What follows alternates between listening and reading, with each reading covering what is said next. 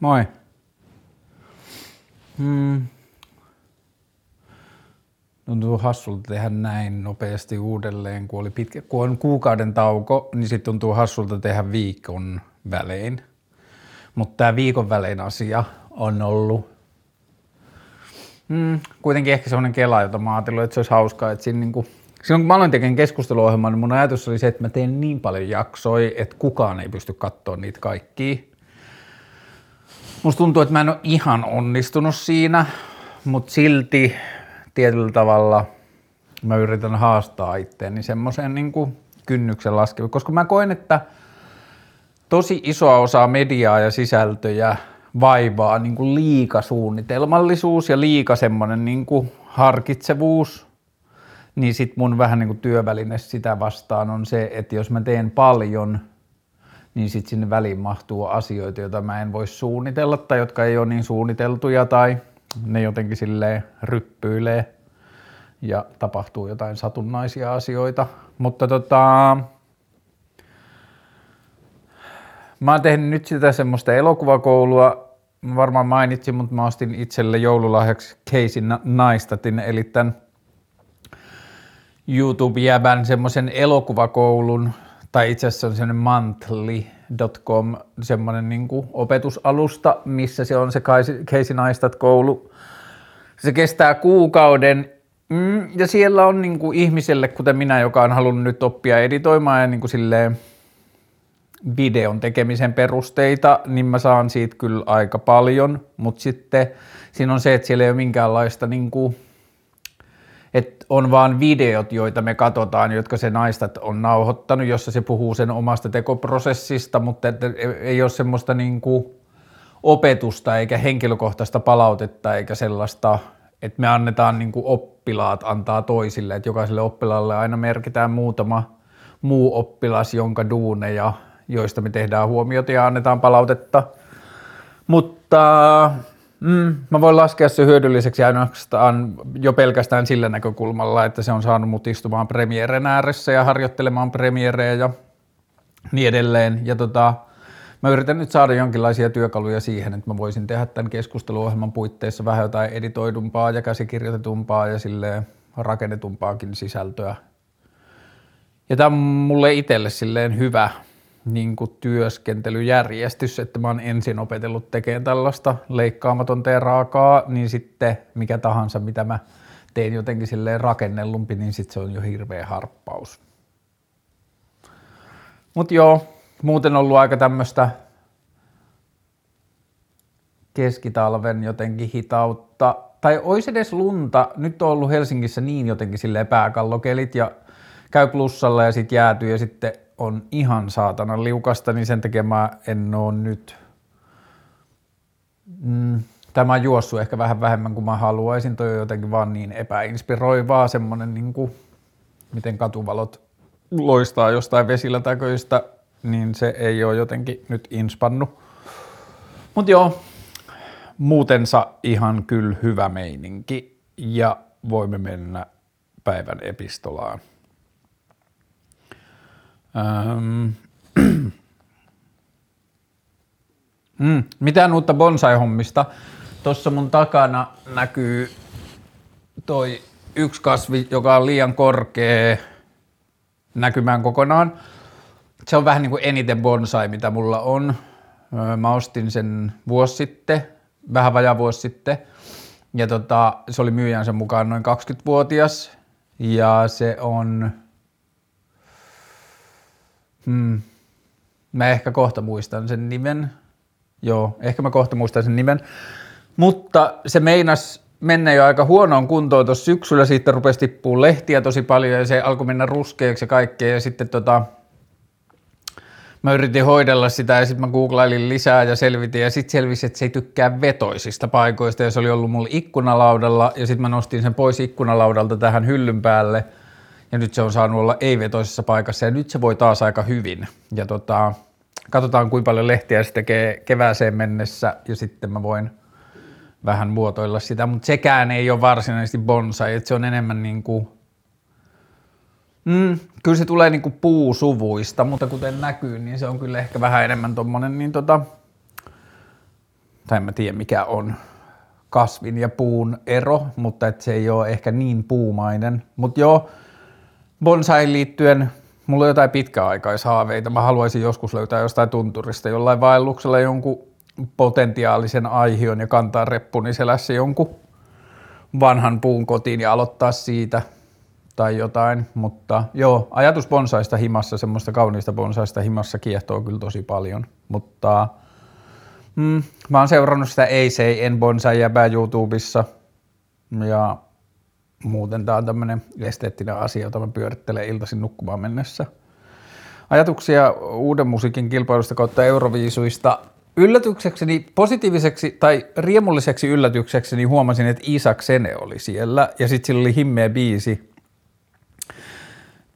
joka oli sille joka lyhykäisyydessä story oli se, että kyllä tässä on ollut niitä, näitä muijia, mutta tämä jäbä on kyllä nyt niin kiehtova, että menee sukat makkaralle.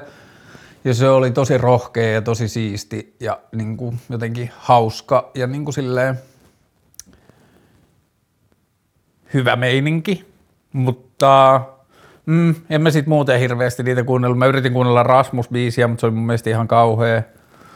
Ja sit muita mä en tainnut kuunnella. Mm. En ole ehkä kohderyhmää. Ähm. Kevät tulee. No toivottavasti. Kyllä se kevät tulee ja sitten sen keväisen juoksu niin siihen Torniosta Helsingin juoksuun liittyy se positiivinen tai jotenkin semmoinen kannustava ajatus myös, että se on sekä maantieteellisesti että ajallisesti niin kuin kevättä kohti juoksua, että kaiken logiikan mukaan olosuhteiden pitäisi parantua jossain määrin, mitä pidemmälle päästään. Ja viime vuonna mulla oli jo huhtikuun alussa sortseista rusketusrajat, kun Oikeastaan kun alkaa olla sille ihan pari astetta plussaa, niin sitten pystyy juokseen sortseilla aika miellyttävästi. Mutta joo, kevät tulee, joka on kivaa. Minkä kielen haluaisit oppia, mitä kieliä puhut? Mm, ehkä mä haluaisin oppia italian kielen, koska se jotenkin soi kauneimmin. Mutta mitä kieliä mä puhun? Mä puhun suomea ja englantia ja mä pystyn välttävästi ymmärtämään ruotsia siinä kaikki. Ja sitten tietenkin jotain anglosaksisia kieliä pystyy jostain sieltä täältä sanoista ymmärtämään. Ja espanjaa mä oon opiskellut lukiossa – mutta nyt mä olin vastikään työmatkalla Espanjassa, niin en mä kyllä hirveästi siitä. Jotain sanoja jo sieltä täältä. Hmm.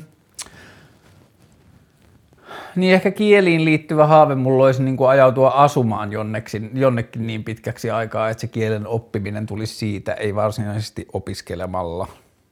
Että vaan silleen kuulisi, kun ihmiset puhuu ja sitten sitä kautta se rupeisi lipsahtelemaan. Uh, Ha. Aluevaalitulokset ja miksi kokoomus pärjäsi hyvin vaikka soten kannalta väärä puolue. Aluevaaleihin liittyy semmoinen hauska juttu, että viime vlogissa kysyttiin jotain aluevaaleista ja sitten mä olin jotenkin tosi niin kuin, ää, jotenkin silleen bolsi, että en meinaa äänestää ja ei kiinnosta ja bla bla bla. Ja sitten sen jälkeen selvisi semmoinen juttu, että mun ystävä oli sunnuntai-iltana ollut silleen, että ha, tänään on vaalit – pitää äänestää ja sitten se joku niiden seurueesta oli mennyt Kallion tuonne virastotalolle vai minne, missä yleensä äänestys ja sitten siellä oli ollut Stevari Tovella, joka oli sanonut, että ei helsinkiläiset äänestä. Ja ehkä se kertoo sitten kiinnostuksen määrästä, että mä en tiennyt, että helsinkiläiset ei äänestä – ja mä en tiedä, mutta kukaan ohjelman katsojista ei myöskään huomauttanut mulle, että hei, että sun niin, niin tota äänestysradikalismilla ei ole mitään väliä, koska sä et voi äänestää kuitenkaan. Mutta ehkä se kertoo jotain alueväleistä ja siitä, että kuinka vähän se kiinnostaa. Et mä en tiennyt ja aika moni muukaan, ketä mä tiedän, ei tiennyt, että helsinkiläiset ei äänestä. Et Helsingissä se menee jotenkin niin, että ne asiat, mistä aluevaaleissa äänestettiin, niin Helsingissä kunnanvaltuusto päättää niistä ja sitten muualla on näitä niin kuin sotevaaleja erikseen. Mutta joo, kiinnosti ihan tosi vähän. Mutta sitten tuolla oli muutama kysymys, että miksi kokoomus menestyi, vaikka se ei ole sote, bla bla bla, ja että miksi vihreät ja perussuomalaiset menestyi niin huonosti. No ainakin se, että kun eihän vaaleissa ole kyse siitä, että mi- No se oli mun mielestä hyvä niin jotenkin esimerkki taas tästä meiningistä, että Suomessa on nyt sata ihmistä, jotka istuu sekä kansanedustajina että kunnanvaltuustossa, kunnanvaltuustossa että onko se sitten joku aluevaltuuskunta vai mikä se on sen niin kuin instanssin nimi, mihin nyt äänestettiin, niin Suomessa on sata ihmistä, jotka tekee kaikkea noit kolmea. Ja se on mun mielestä tosi hyvä esimerkki, tai niin kuin jotenkin kuvitus siitä, että mitä politiikka on. Mä, niin kuin mä syvästi epäilen jotenkin, että ne sata ihmistä, että niistä kaikki olisi sellaisia, että ne on parhaita päättämään sote-asioista, ne on parhaita päättämään kunnanvaalia tai kunnanvaltuustoasioita ja ne on parhaita päättämään kan, niin kuin eduskunnan kansallista asioista. Et mä ajattelen, että siinä on enemmän kyse – puolueen menestyksestä ja puolueelle äänien keräämisestä ja tunnettujen naamojen käyttämisestä ja kaikesta siitä. Ja se, että kysymys, että miksi kokoomus pärjäsi sote, miten tämä kysymys meni, että miksi kokoomus pärjäsi hyvin vaikka soten kannalta väärä puolue, niin sehän riippuu siitä, että kuka, keltä kysytään. Kyllähän Suomessa on varmaan kokoomuksen äänestäjiä, joiden mielestä kokoomus on soten kannalta oikea puolue, koska ne ajattelee, että kokoomus voisi yksityistää ja leikata julkisesta terveydenhuollosta ja jotain muuta. Että onhan varmaan sellaisiakin ihmisiä, jotka, joiden mielestä kokoomus on soten kannalta oikea puolue, mutta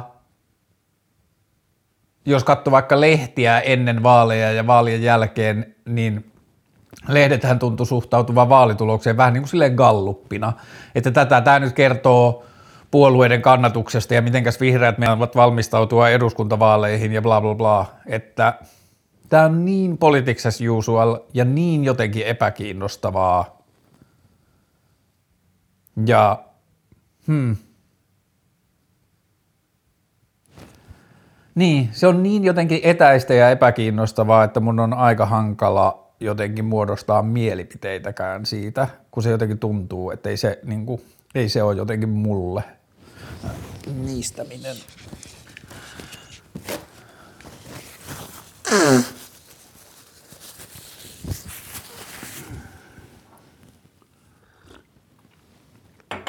Ää, lävistykset. Mun 16-vuotias poika on nyt haaveillut jostain, mikä, onko se septum vai mikä se on tuommoinen niin nenälävistys, sellainen härkälävistys jostain muista lävistyksistä ja sitten se mutsi ei ole jotenkin niin innoissaan asiasta, mutta sitten mä sanoin mun pojalle, että mulla on ihan sama mitä lävistyksiä otat, mutta älä ota niitä laajennuslävistyksiä, että – ne voi tuntua coolilta ja siistiltä nyt, mutta sitten mä luin jostain, että jos menee yli sentin se laajennuslävistys, vai olisiko se ollut peräti puoli senttiä, mutta sanotaan vaikka, että jos menee yli sentin, niin sit se, sitä ei enää saa takas. Ja nyt mä näin jollakin semmoiset korvat, jossa oli ollut isot laajennuslävistykset, ja sitten oli otettu ne pois, niin sitten oli leikattu se niin kuin, tietyllä tavalla se ohut nauha, joka kiertää siltä laajennuslävistyksen alta, niin se oli leikattu poikki, että se oli niin kuin vaan semmoiset niin kuin tietyllä tavalla roikkuvat nauhat siinä korvassa. Mm. Niin tämä ei ole vastalause millekään niin kuin tietyllä tavalla estetiikalle, että kyllä mä näen ihmisiä, jotka selkeästi jotenkin niin kuin, että se laajennuslävistykset ja ehkä jotenkin siihen liittyvä kuvasto, niin se jotenkin – todella puhuttelee ja tuntuu niin kuin aikaa kestävältä ihmisille, mutta sitten esimerkiksi omalle lapselle, niin mä jotenkin vähän niin kuin viittasin sitä, että älä tee vielä sellaisia niin kuin kehoon liittyviä esteettisiä valintoja, joita et voi jälkeenpäin kääntää, että odota muutama vuosi ja niin kuin kerää jotenkin sille ajatuksia maailmasta ja jostain estetiikasta. Mm. Ja vaikka ehkä tatuoinnista, tatuoinnista mä jotenkin vähän niin kuin silleen mun suhde on leikkisämpi, mutta kyllä mä silti on sitä mieltä, että olisi hyvä venata jonnekin 18-20 tuolle puolen, varsinkaan niin kuin jotenkin näkyvien, laajalti näkyvien tatuointien kanssa. Mutta sitten samaan aikaan mä kyllä haluan kannustaa siihen, että oma keho, omat säännöt, tee mitä haluat. Tai että ihmisellä pitää olla oikeus ja niin kuin vapaus tehdä omalle keholleen ihan mitä haluaa, niin siihen mä kyllä kannustan. Mutta joo, Mä oon joskus jonkun ohikiitävän hetken ajan Mä muistan joskus muutama vuosi sitten fiilistellyt jotain nenäkorua, mutta ei ole koskaan niin kuin lävistykset kiinnostanut niin paljon, että olisin tehnyt asialle mitään. Vapaus kuuluu kansalle puolueesta. Ei mulla ehkä hirveästi ole sitten mitään fiksua sanottavaa, mutta ehkä vapaus kuuluu kansalle puolue ja Anno Turtiainen yleensä – on jonkunlainen semmoinen aika niin kuin, jotenkin toimiva ajankuva, että se kertoo, että ihmiset on turhautuneita ja ihmiset on ehkä ahdistuneitakin ja sitten ne vaan haluaa jotain niin kuin muuta ääntä, jotain vaihtoehtoista. Ja siihen mä ajattelen, että niin kuin rokotekriittisyys ja joku koronasalaliittoteoriat ja kaikki muutkin liittyy, että – että tämä nyt ei vaan voi olla näin. Että tämä maailma ei voi olla tällainen, että on oltava joku niin kuin salattu totuus tai salattu näkemys tai joku vaihtoehtoinen näkemys, joka ei pääse kuulumaan ja sitten Ano Turtiainen vaan jotenkin ampuu haulikolla pimeään ja sitten se.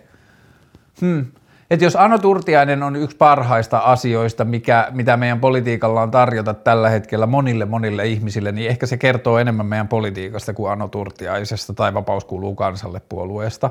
Mutta sitten Vapaus kuuluu kansalle puolueeseen mulle liittyy se ihmetys, että miten löytyy vielä niin paljon ihmisiä, jotka dikkaa jotenkin siitä nationalistisesta ajatuksesta, että meidän kansamme. Tai niin kuin se, että on itse kasvanut jotenkin niin – erkaantuneena jostain semmoisesta nationalistisesta meidän kansa ja Suomen kansa ja niin kuin semmoinen ajatus, että se tuntuu kaukaiselta. Hmm, mutta että ehkä se on vähän sama asia kuin joku kauneusleikkaukset tai uusien autojen tuunaaminen tai joku muu, että ne on vaan asioita, jotka on mulle kulttuurisesta, kulttuurisesti niin kaukana, että sitten kun mä pääsen katsoa sitä lähempää, niin sitten mä oon jotenkin vähän niin kuin kiehtoutuneen, häkeltynyt siitä, että ai niin tällaistakin on olemassa. Ja sitten mä saan niinku itseäni kiinni semmoisista omista. Mä en tiedä, onko kupla oikea asia, koska kyllähän niinku, että kupla ei välttämättä ole oikea sana siihen, mutta että meillä on kulttuureita, joihin me ei kuuluta tai joita me ei nähdä läheltä, niin sitten se yllättää aina, kun niitä törmää, niin sitten se, että joku vapaus kuuluu kansalle puolue, saa niinkin paljon kannatusta kuin se saa, niin sitten se tuntuu vähän niin kuin hämmeltävältä. Ää, kerro sun lempijutut valokuvauksesta. Mikä teknisessä toteutuksessa on sinulle tärkeää? Varmaan mun lempijuttu valokuvauksessa on sattuma ja vahinko ja siksi mä tykkään filmistä niin paljon, että mä just sanoin ystävälleni, että mä kuvasin vähän aikaa sitten filmin, joka opetti mulle valokuvauksesta varmaan eniten – ja se filmi ei ollut latautunut kunnolla kameran puolelle, joten niin kuin mikään kuva ei onnistunut, että mä jouduin loppujen lopuksi heittämään sen filmin pois. Mutta silti se filmi, sen filmin kuvaaminen opetti varmaan eniten mulle valokuvauksesta, mitä mikään pitkä aikaa. Mä pysähdyin jokaiseen kuvaan ja – mä olin reissussa, niin mä näin jotain semmoisia juttuja, että hei, tässä voisi olla kuva, ja mä jäin pitkäksi aikaa odottamaan ihmisiä, että joku tulisi siihen kuvaan ja leikkaisi jonkun tietyn jutun tai osuisi johonkin valoon tai mitä ikinä mä näinkään siinä. Ja siinä oli monta ruutua siinä filmille, joita varten, niin kuin yhtä kuvaa varten mä pysähdyin viideksi tai kymmeneksi minuutiksi ja suunnittelin ja etin näin ja kaikkea. Ja Mä oon nyt kuvannut tällä leikalla aika paljon ja mä oon kuvannut tällä pääasiassa mustavalkofilmejä ja se on liittynyt ehkä just semmoiseen niin perusasioihin palauttamiseen, että niin kuin, ei voi ehkä sanoa, että ei mitään hienostelua, koska tämähän on hieno kamera, mutta että ei mitään joten, niin kuin, että vaan silleen tosi jotenkin essence ja ajaton asia, että mä nyt harjoittelen valokuvaamaan. Mä oon valokuvannut 20 vuotta, mutta nyt mä harjoittelen lisää ja jotenkin yritän niin kuin aloittaa aina nollista, että mä en tiedä mitään. Että mä oon nyt ottanut kuvia niin kuin X aikaa ja aina hetkellisesti kuvitellut, että mä osaisin jotain, mutta en mä osaa oikeasti mitään, joten mä aloitan taas nollista.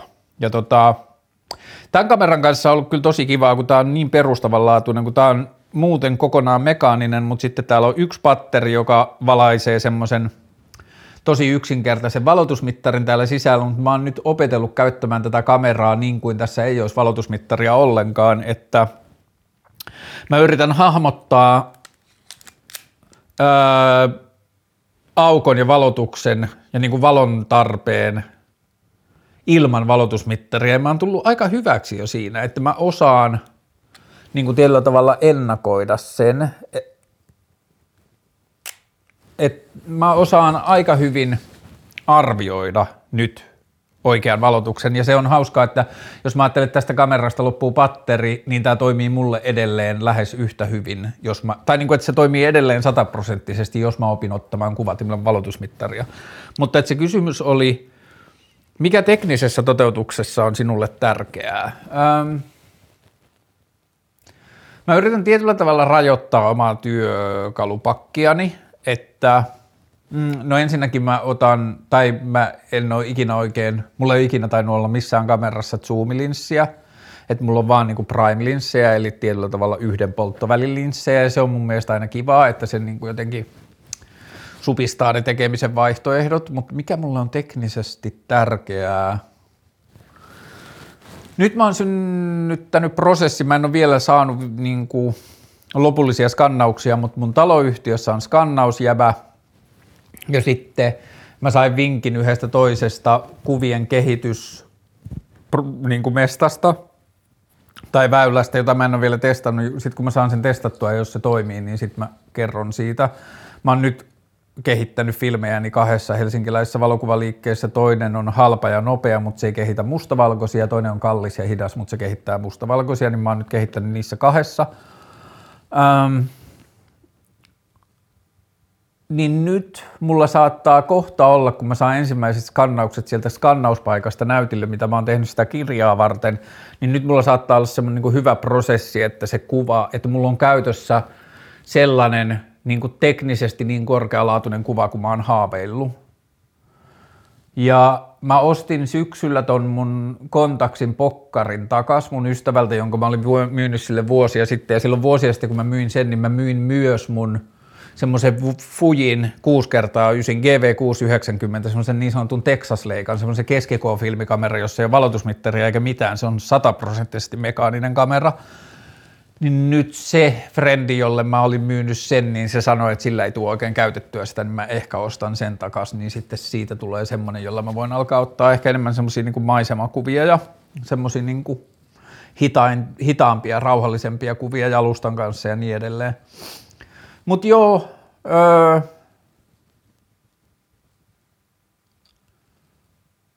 mä tykkään filmikuvista, jotka ei ehkä ensisiä, niin mä en hirveästi tykkää siitä, että se filmikuva näyttää jotenkin filmiltä, että siinä on roskia ja siinä on valovuo. Niin kuin, että mä tykkään, että se kuva on niin kuin oikein valotettu ja oikein tehty ja sitten niin kuin, että vasta tarkemmalla, tar- niin lähemmällä tarkastelulla se niin kuin paljastaa oman filmikuvallisuutensa ja rakeen ja sellaiset asiat. Mutta joo, kyllä mä eniten tykkään filmikuvauksesta siksi, että se on niinku yllättävää, että mä en tiedä, että osuuko se joku valotus oikein tai että joku aurinko tuli sillä tavalla sinne linssin sisään, että se teki jonkun heijastuksen, jota mä en olisi ikinä voinut suunnitella ja niin edelleen. Mutta nyt mä sitten ehkä menen koko ajan lähemmäksi ja lähemmäksi sisältöjä, että mä yritän, tai mä niinku suunnittelen ja mietin ja kehittelen jotain semmoisia niinku teemoja tai aihioita, mitä mä kuvaisin ja mitä niistä tulisi. Mutta kyllä mulla on aika vähäiset niin jotenkin velvollisuudet ja vaatimukset itselleni niin valokuvauksen suhteen, että se on niin kuin semmoinen asia, joka tuntuu päivittäin antavan jotain.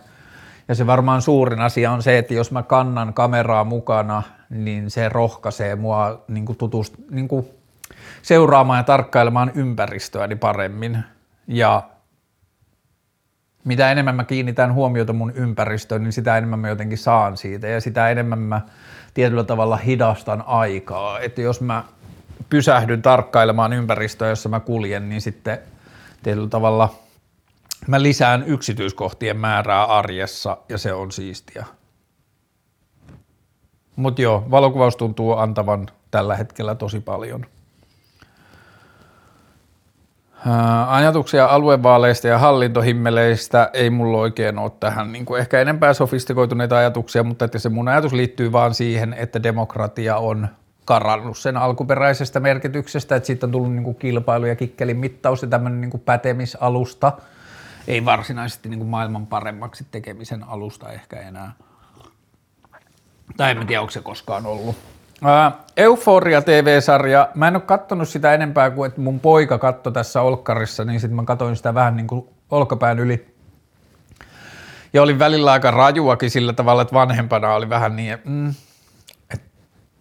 haluuks mä, että niin kuin mun lapsi katsoo tätä, mutta sitten mä tajusin, että niin, että mun lapsi on 16 ja se katsoo tätä joka tapauksessa, jos haluaa, niin kuin, olin mä paikalla tai en, ja että en mä ehkä halua, että maailmaa esitettäisiin jonain sellaisena versiona, että mitään ikäviä asioita ei ole tai mitään vaikeita asioita ei ole tai rajuja asioita ei ole ja sitten ne tulee lapselle niin kuin jokainen niin kuin jotenkin yllätyksenä. Ja sitten mä ajattelen, että varsinkin nykyään internetin aikana niin me vanhemmat ollaan vähän jotenkin autuaan tietämättömiä lastemme todellisuudelta, että me helposti suljetaan silmämme ja kuvitellaan, että ne on edelleen leikkimässä jollain barbeilla ja sitten se niin kuin, todellisuus on jotain muuta. Mutta se euforia näytti ihan tosi hienolta ja se näytti tosi laadukkaalta ja se näytti tosi rohkealta ja se näytti tosi oikealta. Mä olisin ehkä toivonut, että mun nuoruudessa, jos mä olisin silloin katsonut telkkaria, olisi ollut jotain vastaavaa. Ja nyt kuulemma se euforian tokakausi on kuvattu kokonaan filmille, näin kuulin. Mutta tota, ehkä mä jossain vaiheessa katon sen euforian, koska kyllä se vaikutti niin hyvältä – mutta joo, mulla ei ole sitten mitään hirveän sofistikoitunutta mielipidettä, kun en ole katsonut niin paljon. Öö, paras soundtrack, e, ensimmäisen tulee mieleen Pulp Fiction ja sitten The Beach-elokuvan soundtrack joskus, missä Leonardo DiCaprio oli, niin se oli joskus ihan himmeä. Sitten öö,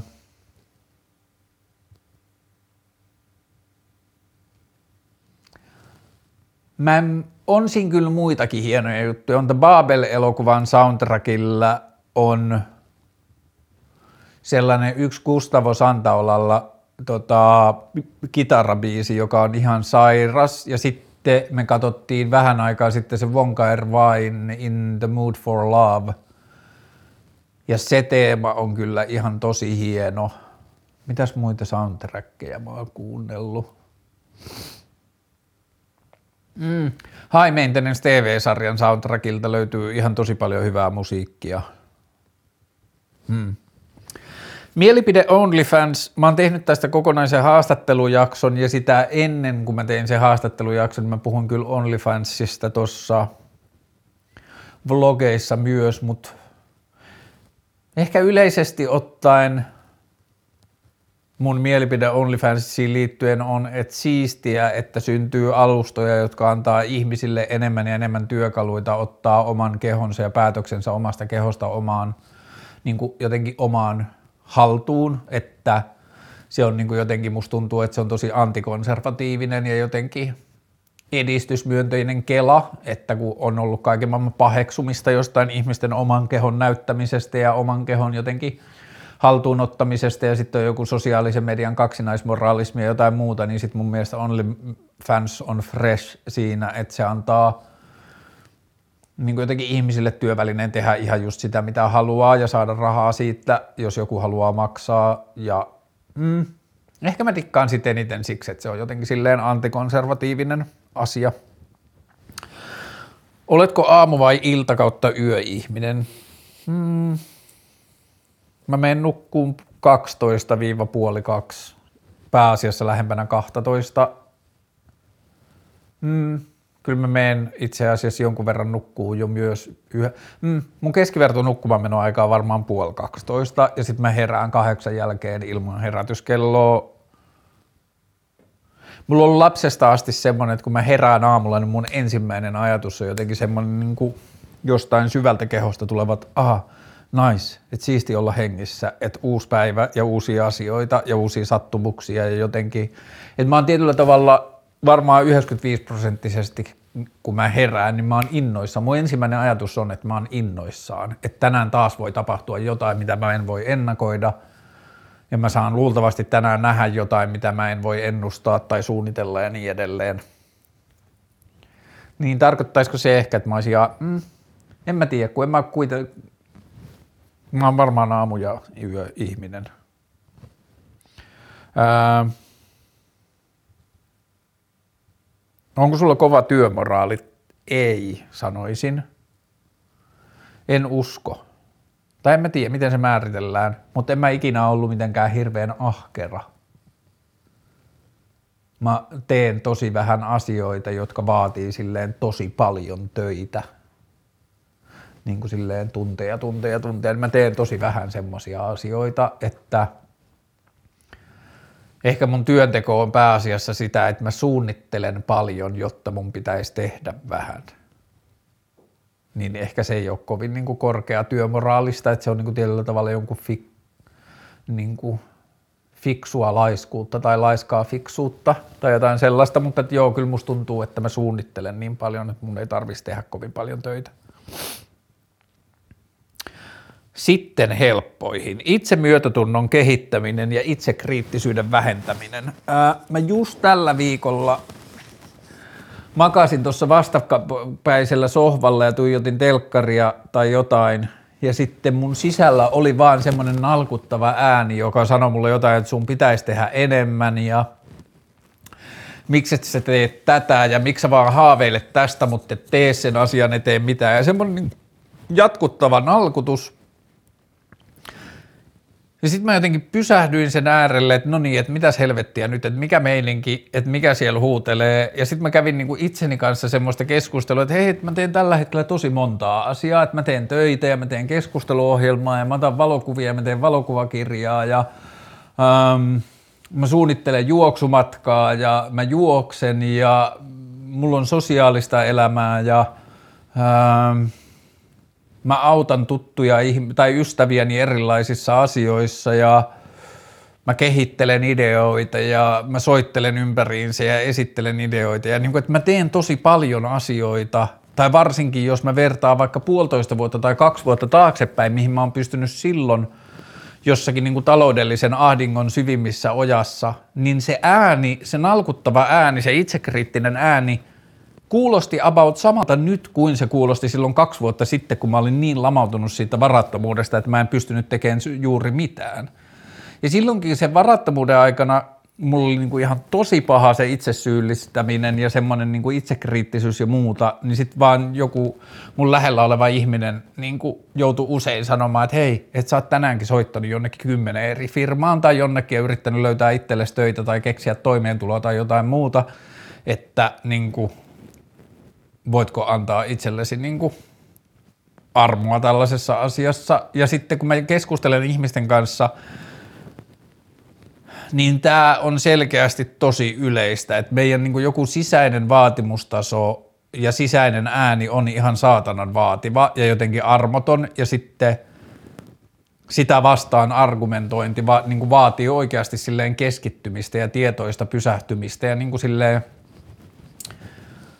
asioiden läpikäymistä, mutta mä en tiedä, pystytäänkö me jotenkin, että jos se on siellä, niin osataanko me, tai pystytäänkö me niinku oikein vapautua siitä, vai onko se vaan sitten jotenkin sitä, että miten oppia elämään sen kanssa ja niinku, onko se joku jatkuva keskustelu, että jos sen kanssa ei keskustele, niin onko se vaan sitten joku tunne siellä sisällä, joka tuntuu jotenkin silleen pilkalliselta tai vähättelevältä tai jotain muuta, mutta Mitenkäs tämä kysymys meni? Itse myötätunnon kehittäminen ja itse kriittisyyden vähentäminen. Niin, ehkä mä oon tällä hetkellä tuossa itse kriittisyyden vähentämisen vaiheessa. Että mä tyyliin ranskalaisilla viivoilla esittelen itselle, presentoin omalle mielelleni, että hei, kyllä mä nyt teen asioita ja kyllä mä tutkin asioita ja kyllä mä yritän olla parempi ja kyllä mä yritän ja niin kuin, prosessoin ja etenen ja bla bla bla ja niin kuin vielä kaikki tällainen, että mä joudun selittämään itselleni tällä hetkellä, että hei, että, että sulla on nyt riittävästi töitä, että sulla on toimeentulo ja sä oot tällä hetkellä maksanut kaikki sun asiat, sä oot maksanut verot ja sä oot maksanut veroja vähän jemmaankin ja bla bla bla, niin kuin, että mä joudun todella niin kuin prosessoimaan ja avaamaan itselleni, miksei mun pitäisi olla vihainen tai kriittinen tai pilkallinen itseäni kohtaan, joka on ihan tosi outoa. Ja Joo, se on kyllä monimutkainen kehä, niin kuin kehikko. Ja itse myötätunnon kehittäminen, musta tuntuu, että monissa asioissa mä oon onnistunut. Siinä ja mä oon ehkä onnistunut jopa paremmin kuin mitä mä näen ympäristössä tai minkälainen mä kuvittelen, että on joku semmoinen niin keskiverto ajatus siitä, että miten itse suhtaudutaan, niin musta tuntuu, että mä oon monissa asioissa onnistunut aika hyvin ja onnistunut olemaan niin kuin lempeäkin itselleni ja sille jotenkin kannustava ja hyväksyvä – mutta on kyllä paljon tekemistä myös. Ja sitten niin kuin mä meinasin oikein silleen turhautua silloin tässä niin kuin yksiltä, että mä meinasin vähän niin kuin, tai tuli sellainen tarve huutaa jonnekin tonne sisuksi, että hei, mitä sä haluut, että mitä sä oot vailla multa, että mä teen nyt tosi paljon asioita, että mitä sä oikein niin kuin, että mitä sä oikein nalkutat. Ja se on, mm, se on tosi kiinnostava ja monitahoinen niin kuin jotenkin häsmäkkä, että jossain meidän sisällä on joku toinen ääni, jota vastaamme jotenkin niin kuin silleen peilataan ja kiukutellaan ja riidellään. Tosi ihmeellistä. Ää, nuorten lisäytyminen, jengiytyminen, suluissa rikollisuus ja häirintä. Ää, mä en sano, että tässä on kysymys siitä, mutta että aina pitää tarkastella, ja mä en kerännyt nyt tarkastaa sitä, mutta aina pitää tarkastella se, että onko joku asia, onko se isossa kuvassa lisääntyvä vai syntyykö joku mediahuomio, jossa me tietyllä tavalla tarkastellaan jotain asiaa ja sen rooli niin kuin julkisessa keskustelussa kasvaa – mutta voihan se olla, nyt kun on tullut tämmöistä niinku roadman-fiilistelyä ja kaikkia muuta tällaista niinku uudenlaista jengikulttuuria, tai että ei se ehkä ole uudenlaista, mutta että se kohdistuu johonkin uuteen kulttuuriseen ilmiöön, niin voihan se olla, että se on tällä hetkellä kasvussa, ja Ruotsista on tullut asioita, ja Suomessa on ollut asioita, ja on niinku, jengi on nyt mennyt niinku linnaan jostain niinku väkivallan suunnittelusta tai aseiden kantamisesta tai puukkojen kantamisesta tai muusta meiningistä, ja sitten – jengi kyllä dikkaa niistä niin kuin kalleista takeistaan sen verran, että, niin kuin, että joku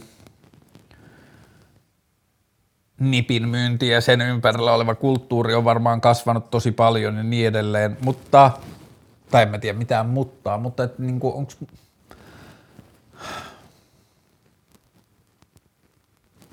No ainakin se ensimmäinen ajatus nyt on, mä taas luin jotain niin kuin huumerikollisuusjuttuja jostain lehdistä, niin ainakin se ensimmäinen ajatus on, että laillistetaan tai otetaan nyt myynnin niin kuin valvonnan piiriin se huumeiden, huumekauppa, niin päästään jostain niin kuin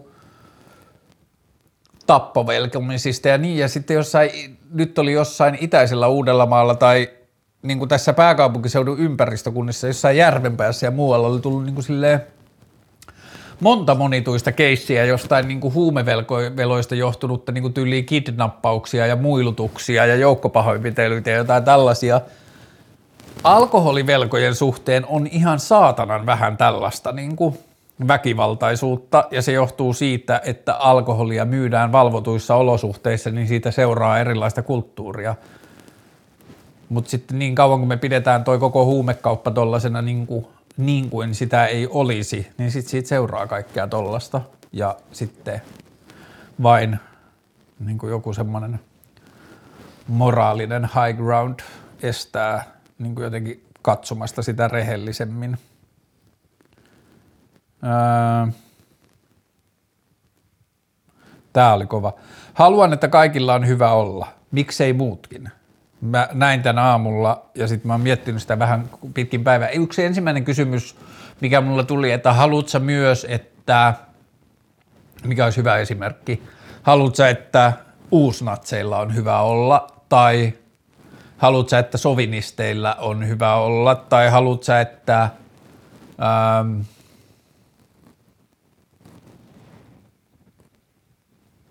Niin, en mä tiedä. Okei, lähdetään vaikka siitä, että haluatko että uusnatseilla on hyvä olla että että kun meillä on helposti semmoinen ajatus, että kumpa kaikilla olisi, niin kuin, että kumpa olisi vaan rauha ja kaikki antaisi toistensa elää rauhassa ja kaikilla olisi hyvä olla, niin sitten me ajatellaan, että miksi kaikki muut ei ajattele tällä tavalla, niin sitten me pitää kääntää sitä asetelmaa, että me saadaan jotenkin kiinni, että mehän helposti nähdään, että jotkut uusnatsit tai moottoripyöräjengiläiset tai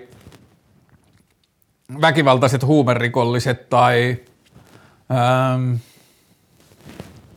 kaupassa raivoajat tai ketkä muut niin kuin internetrollit ja internetsovinistit ja jne, jne, että nämä ihmiset hän ei selkeästi halua, että kaikilla olisi hyvä olla, mutta sitten musta tuntuu, että se ero on vaan siinä, että mikä on se kaikkien määritelmä.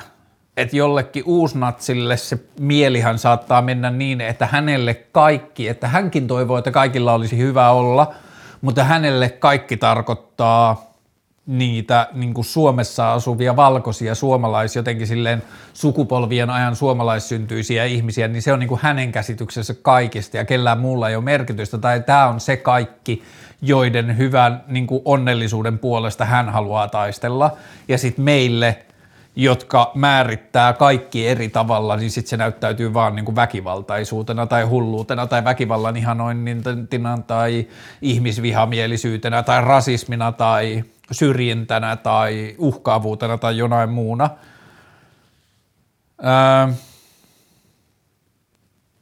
ja sitten kun me jotenkin, nyt mä sanon me, tai minä, niin kuin, jos mä ajattelen, että mä toiv- haluan, että kaikilla on hyvä olla, niin sitten mulla on niin kuin luultavasti sokeita pisteitä, että joidenkin kohdalla mä ajattelen, että joo, kyllä mä haluan, että niilläkin on hyvä olla, mutta siihen liittyy tiettyjä ehtoja, että niiden pitää luopua joistakin ajatuksista ja niiden pitää tarkistaa maailmankuvansa. Ja mä oon oikeasti ja aidosti sitä mieltä, että niiden pitää, mutta että – silloin se on vähän niin kuin siltä pois, että haluanko mä oikeasti, että niillä on hyvä olla. Et luultavasti mä ensin haluan, että ne niin kuin ajattelis maailmaa jotenkin eri tavalla ja sen jälkeen mä jotenkin ylevästä positiosta niin sallin, että heillä olisi hyvä olla. Jotenkin niin edelleen. Mutta et joo, kyllä mä luulen, että se, että, että vaikka me halutaan, että kaikilla olisi hyvä olla, niin me ei välttämättä olla sen enem, niin kuin, että me luultavasti ollaan silti osa sitä syytä, miksi silti kaikilla ei ole hyvä olla. Koska me niin kuin määritellään sitä meidän määritelmää jotenkin eri tavoilla. Ehkä. Ää, miten laitat hiukset? Mä en juuri pese mun hiuksia ja sitten mä laitan Sporting Waves hiusvahaa niihin ja sitten mä pesen vaan vedellä. Ja sitten mä käyn leikkaamassa hiuksia ehkä kuuden viikon välein ja sitten mä pesen shampoolla. That's it. Ää, niin tässä oli vielä aluevaalit ja vihreiden kautta Persian heikko kannatus, paluu perinteiseen kysymysmerkki. Paluu perinteiseen varmaan tarkoittaa sitä, että mitä vähemmän nuoria kiinnostaa äänestäminen, sitä perinteisimmiltä ja vanhojen hyvien aikojen mukaiselta äänestystulokset näyttää. Että jos ää, vihreiden kannasta kannattajia ei saatu kiinnostumaan aluevaaleista, niin sittenhän se näkyy demareiden ja kokoomuksen ja keskustan kannatuksen kasvuna tai niiden isompina osuuksina. Mä en tiedä, perustulot on, kun perussuomalaiset on varmaan niin kuin kokonaisuudessaan mennyt perussuomalaisten ydinkannattajien mielestä niin muninpuhalteluksi, että sitten ne on niin kuin tämä valta kuuluu kansalle meininki ja ää, mikäs, onko mä unohtanut kokonaan puolueen nimen? Sininen jotain, kai, niin mm, perussuomalaiset on varmaan niin kuin, että, että se niiden alkuperäinen kannatusydin näkee, että perussuomalaiset jotenkin arkipäiväistyi ja Salonki kelpoistui, kun ne sai liikaa valtaa, ja sitten vihreiden tapauksessa varmaan, kun vihreiden keskiäänestäjä ikä on varmaan nuorin isoista puolueista tai isohkoista puolueista, niin sitten ei vaan kiinnostanut tai että a, niin kuin aluevaalit ei saanut esitettyään itseään tärkeäksi ja sitten sen takia se näkyy, mutta en mä tiedä, onko se mikään paluu perinteeseen. Tämä nyt on semmoista aaltotoimintaa ja sitten niin kuin tuntuu, että lehdiestöä kiinnostaa toinen kuin Gallup jännitysnäytelmä enemmän kuin se varsinainen niin kuin politiikka siinä ympärillä. Öö.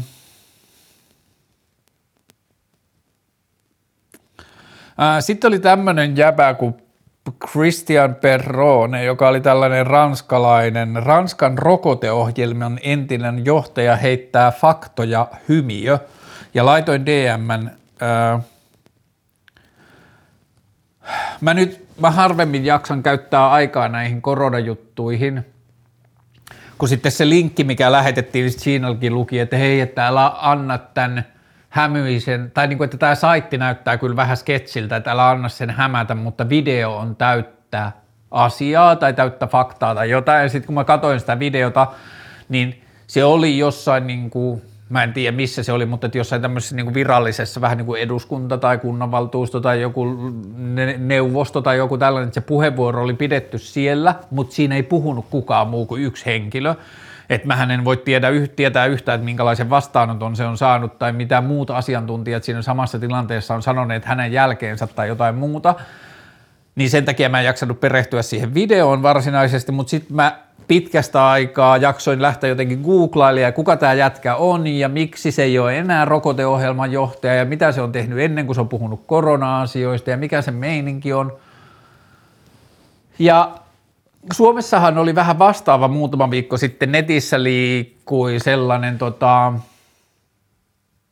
ää, kirje, jonka oli kirjoittanut patologian emeritusprofessori ehkä – ja se tyyppi, joka oli kirjoittanut se patologian, olisiko se nyt ollut sitten emeritusprofessori vai mikä se oli, mutta patologian tohtori joka tapauksessa, niin se on mun, ää, se on mulle lapsuudesta tuttu tyyppi, se on niin kuin mun serkkujen isoisä niin kuin toiselta puolelta sitä serkkuusperhettä, niin mä oon tiennyt sen skidistä asti sen tyypin ja se oli jo silloin niin patologian tohtori ja se jotenkin näyttäytyi mulle lapsena jotenkin semmoisen niin jonain niin kuin fiksuuden seuraavana tasona, mutta sitten se oli kirjoittanut liittyen koronarokotuksiin semmoisen niin kirjoituksen ja kuinka hän ei suosittele kenenkään ottamaan koronarokotetta ja muuta, niin sitten siinä oli semmoisia niin ihmeellisiä yksinkertaisia asioita. Muun muassa siinä oli otettu, että 150 ihmistä on kuollut koronarokotteeseen ja sitten on lähdetty purkemaan sitä – ja se 150 ihmistä oli ihmisiä, jotka oli kuollut. Mä varmaan, onko mä käynyt tämän läpi jo kertaalleen vlogissa? Voi olla, mutta mä yritän käydä lyhyesti uuden. Mä luultavasti on käynyt jotain, mutta kun tämä liittyy vähän niin kuin kaikkiin koronarokote- tai koronakritiikkiasioihin. Mutta siinä oli, että 150 ihmistä on kuollut koronarokotteeseen, ja mitä se niin kuin vaktisesti se luku tarkoitti oli, että 150 ihmistä oli kuollut X määrän, X ajan sisällä koronarokotteen ottamisen jälkeen. Ja niistä 150 noin 100 muistaakseni oli sellaisia, joille pystyttiin selkeästi todentamaan, että joo, ne on ottanut koronarokotteen just ennen kuolemaansa tai lyhyen aikaa ennen kuolemansa, mutta se kuolin syy ei liittynyt millään tavalla koronarokotteeseen. Ja loppujen lopuksi 40 ihmistä, 150 tai 40 ihmistä kolmesta vai neljästä miljoonasta ihmisestä, jotka on ottanut jo koronarokotteen. 40 ihmistä, 40 kuolemaa oli sellaista, että ei pystytty sataprosenttisesti sulkemaan rokotteen vaikutusta pois. Ja jos me ajatellaan, että miljoonia miljoonia ihmisiä ottaa rokotteen, tai miljoonia ihmisiä tekee mitä tahansa, niin on hyvin todennäköistä, että jonkun keho tai jonkun lähtökohdat ei ole sopivat sille, tai joku asia menee pieleen, tai joku asia hänen kehossaan on joku, joka tuottaa jotain, tai että on joku allergeeni tai jotain – niin joku kuolee varmasti, jos miljoonat ihmiset tekee jotain samaa asiaa keholleen. Ja nyt kun maailmanlaajuisesti on otettu jo miljardeja rokotuksia, niin huomaatteko te, kuin vähän siitä tulee niin kuin, että me ei, niin kuin suurimman osa meistä lähipiirissä kymmenet ja kymmenet ihmiset on ottanut rokotteet. Mun ympärillä on sata ihmistä, kenen kanssa mä oon puhunut mun rokotteista, mun perheenjäsenet ja niiden perheet ja mun ystävät ja niiden perheet ja niin edelleen. Ja kenelläkään ei ole ollut paljon hauiskipua tai niin kuin flunssa-iltapäivää kummempaa. Ja että jos koronarokote olisi niin vaarallinen kuin esitetään, niin meillä olisi mediassa huomattavasti enemmän. Ai, ai niin, mä unohan aina sen, että kun media taas hiljentää totuuden. Okei, mä meinasin sanoa, että jos koronarokote olisi niin vaarallinen kuin jotkut äänet sanoo, niin meillä olisi mediassa enemmän tarinoita sen haittavaikutuksista. Mutta sitten siitä päästään siihen seuraavaan aiheeseen, että eipäs oo, koska – eliitti tai lääkeyhtiöt tai joku pahat voimat, jotka sitä asiaa juo, niin, niin ne estää niiden uutisten pääsemästä mediaan. Mutta nyt takaisin siihen Ranskan entisen rokotekeskuksen johtajan, joka oli Christian Perronne, niin se jäbä ennen koronaa oli kirjoittanut, mä en jaksanut suomentaa niitä kaikkea, mutta mikä on punkista tuleva, borrelioosi, borrelioosi on punkista tuleva sairaus, mutta sitten se oli Lyme disease, L-Y-M-E disease, onko se sitten borrelioosi, mutta joka tapauksessa se oli sitä ennen puhunut ää, ja ollut jotenkin aktiivinen niin kuin se ja jotain sen frendejä oli ollut aktiivisia äänejä Ranskassa liittyen tähän niin kuin Lyme disease, puhutaan nyt vaikka työnimenen borrelioosiin liittyen. Ja siitä, kuinka he oli löytänyt jonkun version borrelioosista, johon ei liittynyt niitä punkkeja ollenkaan, ja sitten siihen liittyy jotain tällaista, että Amerikassa se leviää siksi, että heidän näkemyksensä mukaan natsitohtorit oli vienyt se Amerikkaan tuhoamaan amerikkalaisia, ja sitten se meni niinku sellaiseksi niinku hiilipati heijaa, että sitten sieltä niin kuin alkoi vaan löytyä tiete- tieteellisiä dokumentteja, tieteellisiä argumentteja, ei pidä paikkaansa, keksitty väite, harhainen väite, bla bla bla. Mä googlasin sen ensin sen Christian Perronneen ja mä katsoin siihen liittyviä asioita ja sitten mä googlasin Christian Perronne debunk. Ja sitten alkoi löytyä saman tien artikkeleita liittyen siihen videoon, kaikkiin sen väitteisiin. Se on kirjoittanut Ranskassa nyt kirjoja liittyen koronan hoitoon ja koronarokotteisiin ja kaikkeen muihin. Mä saan melkein joka jaksoon koronarokotteeseen tai koronaan liittyviä niin salaliittoteoreettisia asioita. Voit sä ottaa kantaa tähän uutiseen, mitä sä oot mieltä tästä, miksi Uudessa-Seelannissa, näin, bla bla bla. Niitä kaikkia yhdistää se, että se on joku kapea näkökulma johonkin tiettyyn asiaan, jossa joku ihminen sanoo jonkun tietyn asian, ja sitten se koko selvitystyö on jätetty siihen. Mulle heitetään se joku otsikko tai joku linkki, että voit sä tutustua tähän ja voit sä selittää mulle, että tästä on kysymys, koska mulla on epäily, niin kuin, että mulla on vähän vaikea olo tai mua epäilyttää tämä meidän koronan hoitaminen tai rokotejutut niin mä en pysty selittämään niitä kaikkia auki. Mulla ei yksinkertaisesti ole aikaa ja vielä vähemmän kiinnostusta avata niistä jokainen ja selvittää, kuka niissä puhuu ja etsiä internetistä vasta-argumentit ja katsoa, että miten se tyyppi toimii yleisesti lääkehoidon kentällä ja kaikkea.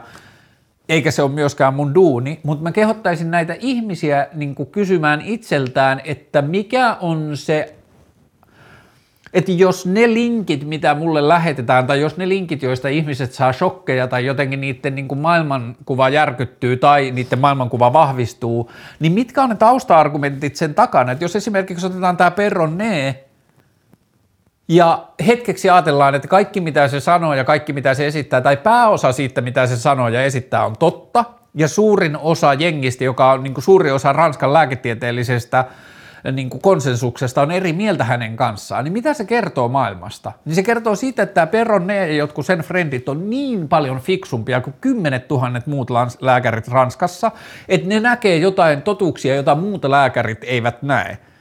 Ja tai että joko se on niin paljon fiksumpi ja ne muut niin paljon tyhmempiä, tai ne kaikki perronne on irronnut jostain vaaditusta totuudesta ja kahlitusta totuudesta ja niin kuin suostunut kertomaan jonkun vielä oikeamman totuuden niiden väitteiden takana, ja kaikki ne tuhannet tai kymmenet tuhannet lääkärit on joko A tyhmiä tai B lahjottuja, niin tyhmiä ja niin lahjottuja, että ne ei pysty näkemään samaa totuutta kuin perronne. Ja sitten kun rakentaa sen maailman ja sitten ottaa siitä lintuperspektiivin ja sitten pitää harkita sitä, että ai niin, että jos noin lääkärit on joko liian tyhmiä tai liian lahjottuja, niin ketään muita tähän tarvitaan. Ja sitten taas päästään johonkin niin vitun isoon globaaliin salaliittoon, että se niin on mahdollista, että tässä pitää olla niin vitusti pahoja, rikkaita ihmisiä mukana, jotka pystyy pyörittämään koko maailman totuutta jotenkin näpeissään ja saamaan ihmiset näkemään, niin kuin että – esimerkiksi kun rokotteet lähti leviämään ympäri maailmaa, että niin kuin ensimmäiset firmat ilmoitti, että heillä on nyt toimiva rokote, että he on testannut sitä niin kuin X määrää, ja että sitten se lähtee, niin kuin, että nyt tämä lähtee maailmalle, niin kelataanko, että niitä ei testannut kukaan muu, että niitä ei ole testannut kukaan muu kuin ne lääkefirmat, että kaikki maat ja niiden lääkärit ja niiden rokoteohjelmien vastaavat ja muut otti ne vaan sellaisena ja missään muualla ei tehty laboratoriotestejä, vai että niitä laboratoriotestejä tehtiin, mutta niitä tuloksia manipuloitiin tai niitä kusetettiin tai ää, ää, niin kuin, että tämä koko juttu oli vaan suvuverhoa tai muuta. Mä olin toissapäivänä vai milloin mä olin kaupungissa pyöräilemässä ja sitten Stacella rautatieaseman aukiolla oli rokotevastainen mielenosoitus, siellä oli varmaan muutama tuhat ihmistä. Ja sitten mä jäin seuraamaan niitä, sitä meininkiä ja katsomaan niitä kylttejä ja vitsi, mitähän kylttejä mä muistan sieltä. Stoppi kokeelliselle rokotteelle oli yksi. Ja niin kuin, että suurin osa niistä kylteistä aiheutti mulle vaan semmoisen ihmisen, niin kuin, semmoisen olon tai semmoisen niin reaktion, että mä olisin halunnut mennä kysymään niiltä ihmisiltä lisäkysymyksiä, että,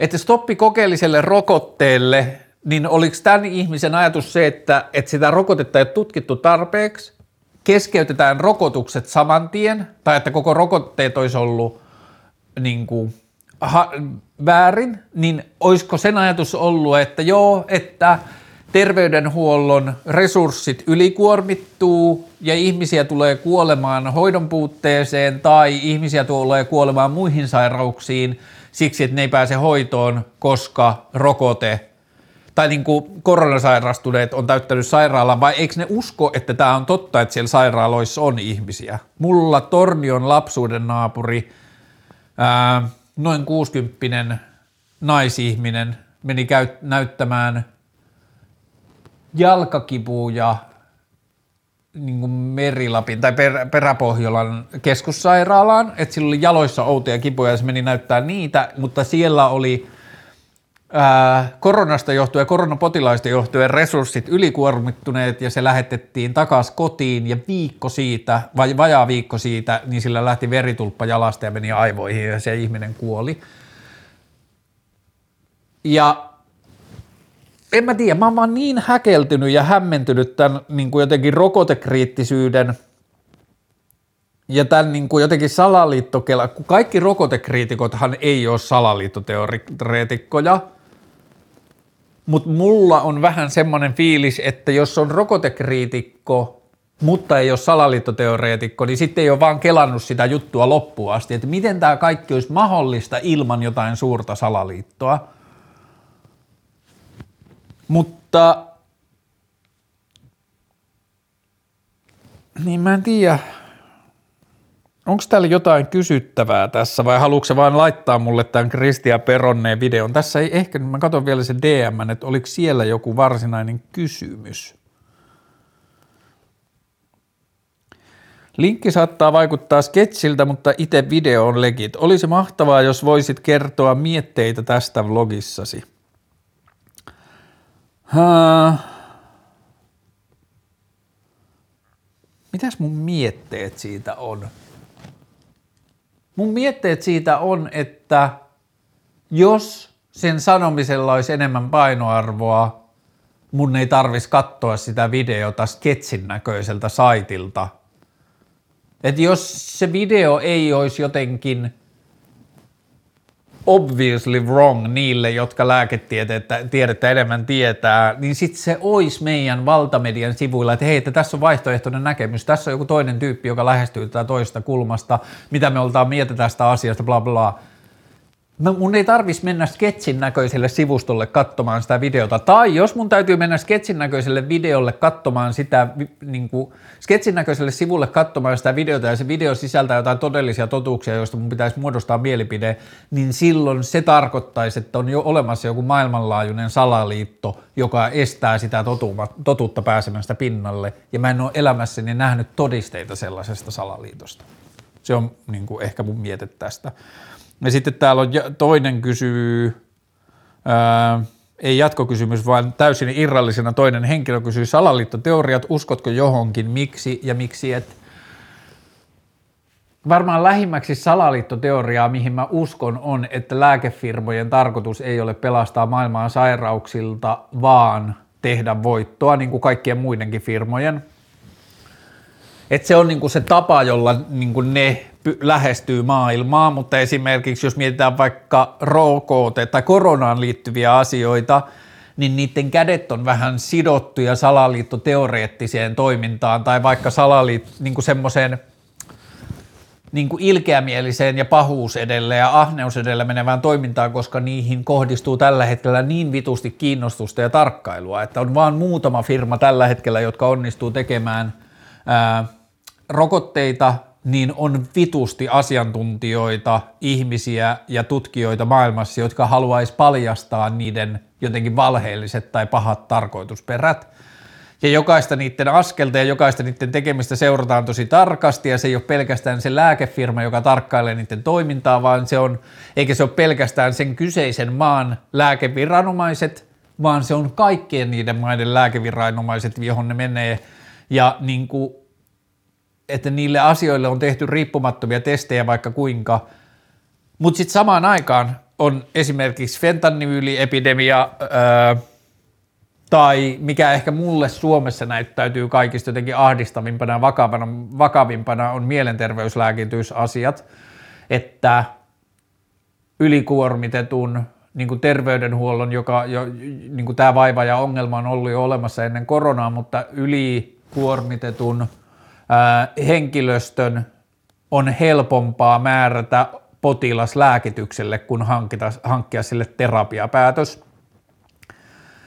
Niin se on niin kuin tietyllä tavalla salaliittoteoreettisin asia, mitä mä näen maailmassa, mutta kun sitten se niin kuin pelkkä sana kapitalismi selittää sen salaliittoteorian, että ei siihen tarvi enää salaliittoteorioita, se on niin yritys, joka toimii samalla lailla kuin muutkin yritys, se pystyy, pyrkii maksimoimaan voittonsa, joten se tekee, pyrkii tekemään lääkäreistä mahdollisimman niin mielenterveyslääkitysmyönteistä, ja sitten niin kuin loppujen lopuksi se päätyy poliitikkoihin, jotka – poliitikko, joka huomaa, että heidän, niin kuin vaikka se jostain terveydenhuoltojärjestelmästä menee enemmän potilaita läpi kuin aikaisemmin, saadaan enemmän käsiteltyä, enemmän potilaita, niin sillä on tosi kar- korkea kynnys niin kuin puhaltaa pilliin tai katkaista se peli ja sanoa, että ei kun mä haluan, että enemmän menee terapiaan ja vähemmän menee lääkityksen kautta.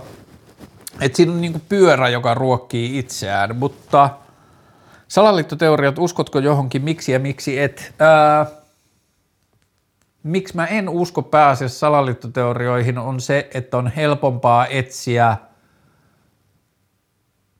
yksittäisiä faktoja tai yksittäisiä näkökulmia tai yksittäisiä valittuja, niin kuin,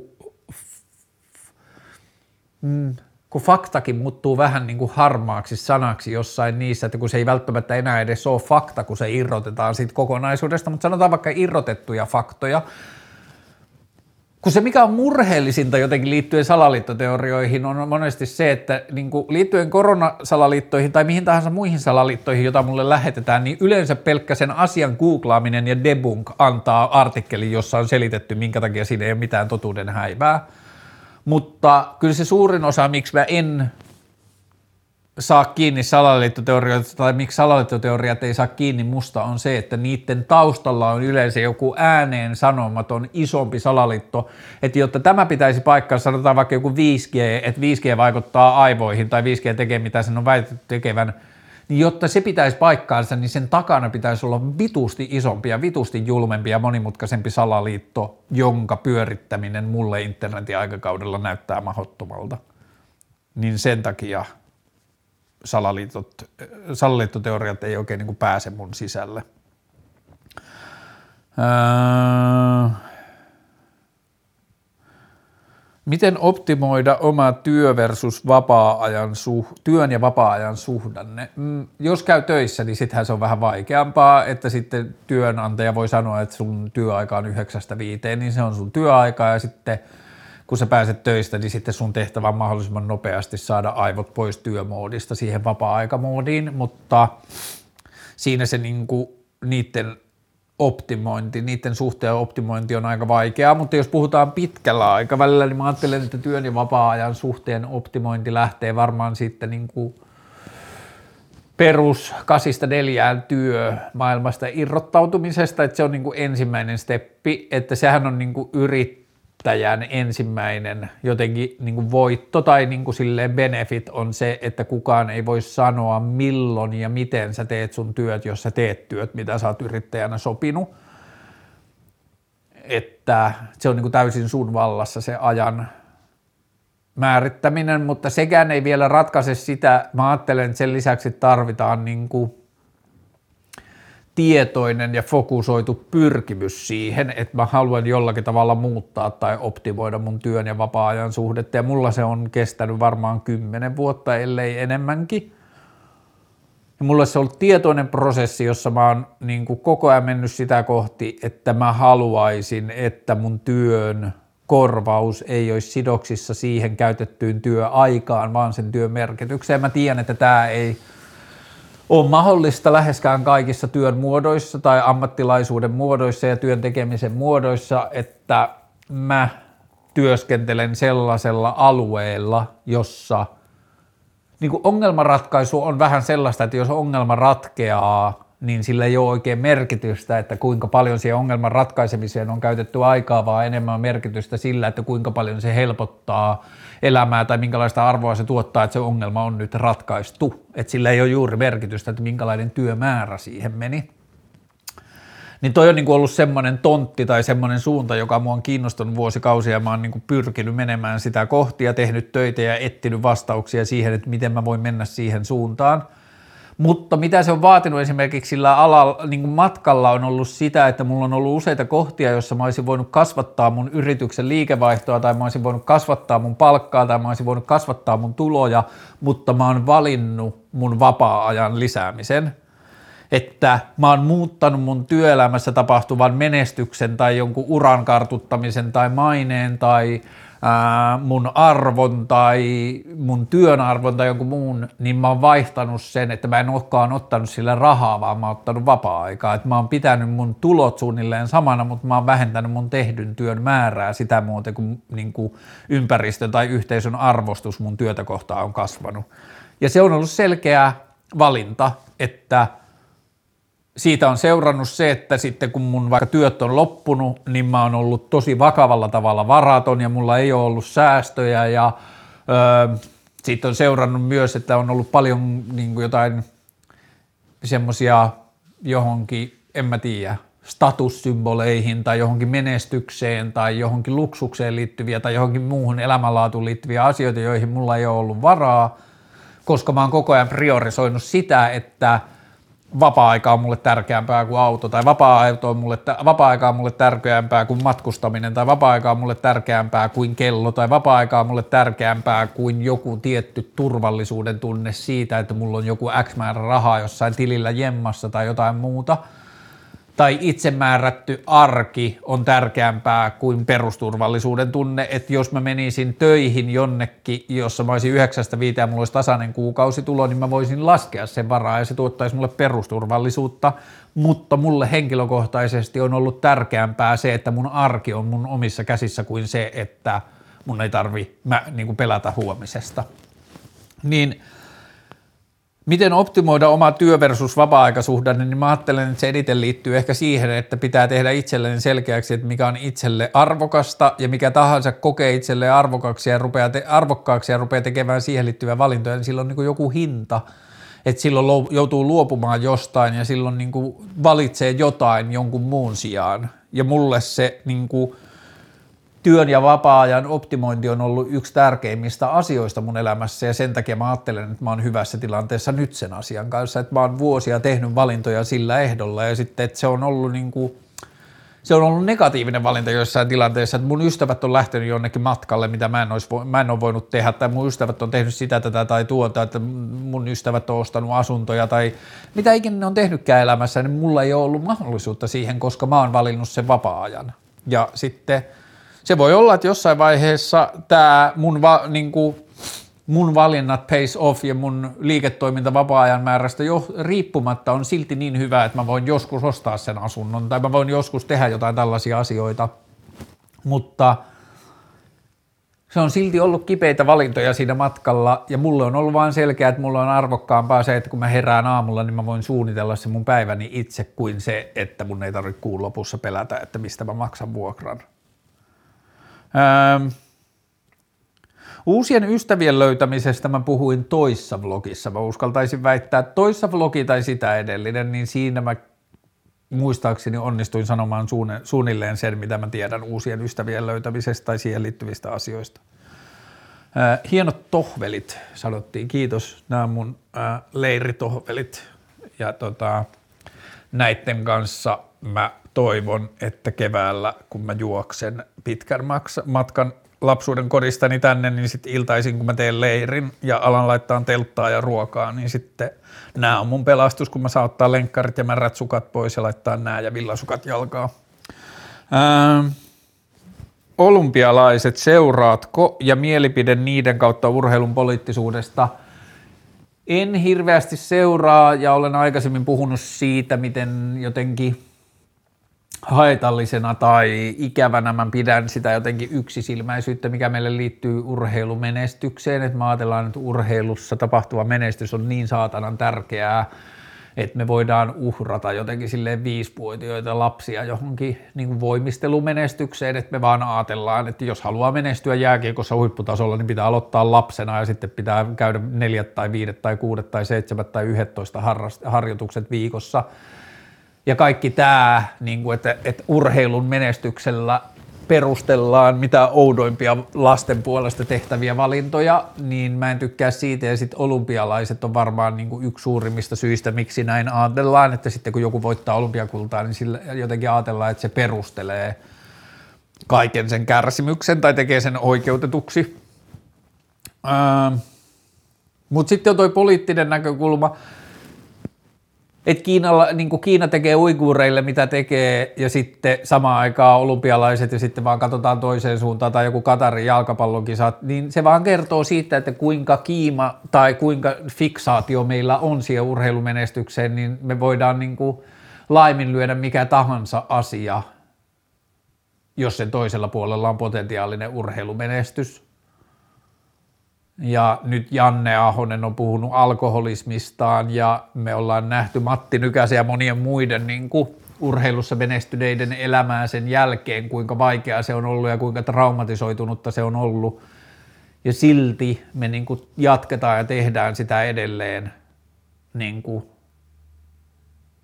tai me niin kuin ylläpidetään monia todella outoja elämäntapavalintoja, joita me tehdään toisten, niin kuin usein lasten puolesta, vaan sen menestyksen ehdoilla, niin se on musta tosi kuumottavaa ja tosi jotenkin ahistavaa.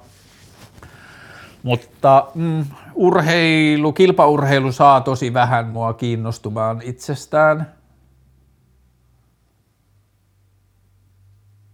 Mm, joo. Joo, se ei niinku tunnu sillä tavalla relevantilta. Hmm.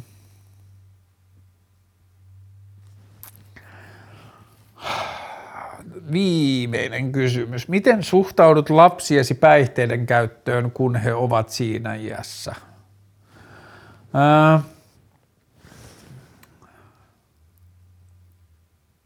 Mä en tiedä, onko tähän asiaan oikeita lähestymisiä tai oikeita vastauksia, se on niin vaikea ja monimutkainen, mutta että mitä mä oon jotenkin alusta asti ajatellut on se, että mä en usko sellaiseen niin kuin kusettamiseen tai semmoiseen moraaliseen epärehellisyyteen. Mä havahduin siihen ensimmäisen kerran joskus muutama vuosi sitten, kun mun mun kanssa samanikäisen kaverin, mun lapsen kanssa samanikäinen lapsi oli jäänyt kiinni nuuskan käytöstä. Ja sitten se kaveri oli vetänyt sille pojalleen raivarit siitä asiasta, ja sitten mä vaan havahduin siihen, että hei, että sä itse aloitit käyttämään nuuskaa huomattavasti nuorempana kuin se.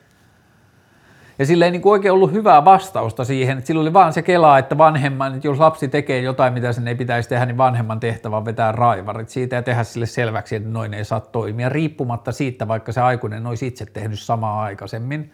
Niin se jotenkin herätti mut siihen ajatukseen, että mä en suostu siihen tai että mä en usko siihen, että aikuinen – jotenkin niin kuin kusettaa todellisuutensa siihen liittyen. Ja mä tiedän, että mä oon itse polttanut ekan kerran tupakkaa 6- vai 7-vuotiaana ja pitkin ala-astetta mä oon polttanut silloin tällöin tupakkaa ja yläasteelle mennessä, niin mä taisin, musta tuntuu, että kutosen ja seiskan välisenä kesänä mä aloin jo polttaa silleen tupakkaa aina kun mä saan sitä käsin ja niin paljon kuin mahdollista ja koko yläasteen mä poltin tupakkaa mun mielestä ihan niin kuin silleen, niin paljon kuin sitä saa. Ei tietenkään ollut rahaa ostaa tupakkaa, mutta aina koulun pihalla jollakin oli ja sitten juostiin sinne jonnekin piharakennuksen taakse silleen jämät ja sitten oli vielä torniossa oli heset tai hisit tai pikuset tai aakkoset. Että oli vielä niin kuin, oli kolmen ihmisen, oli se tupakoitsija, ja sitten oli se jämä jämä ja sitten oli vielä pikuset eli heset eli aakkoset eli se kolmas tyyppi, joka saa vielä muutamat savut lopusta.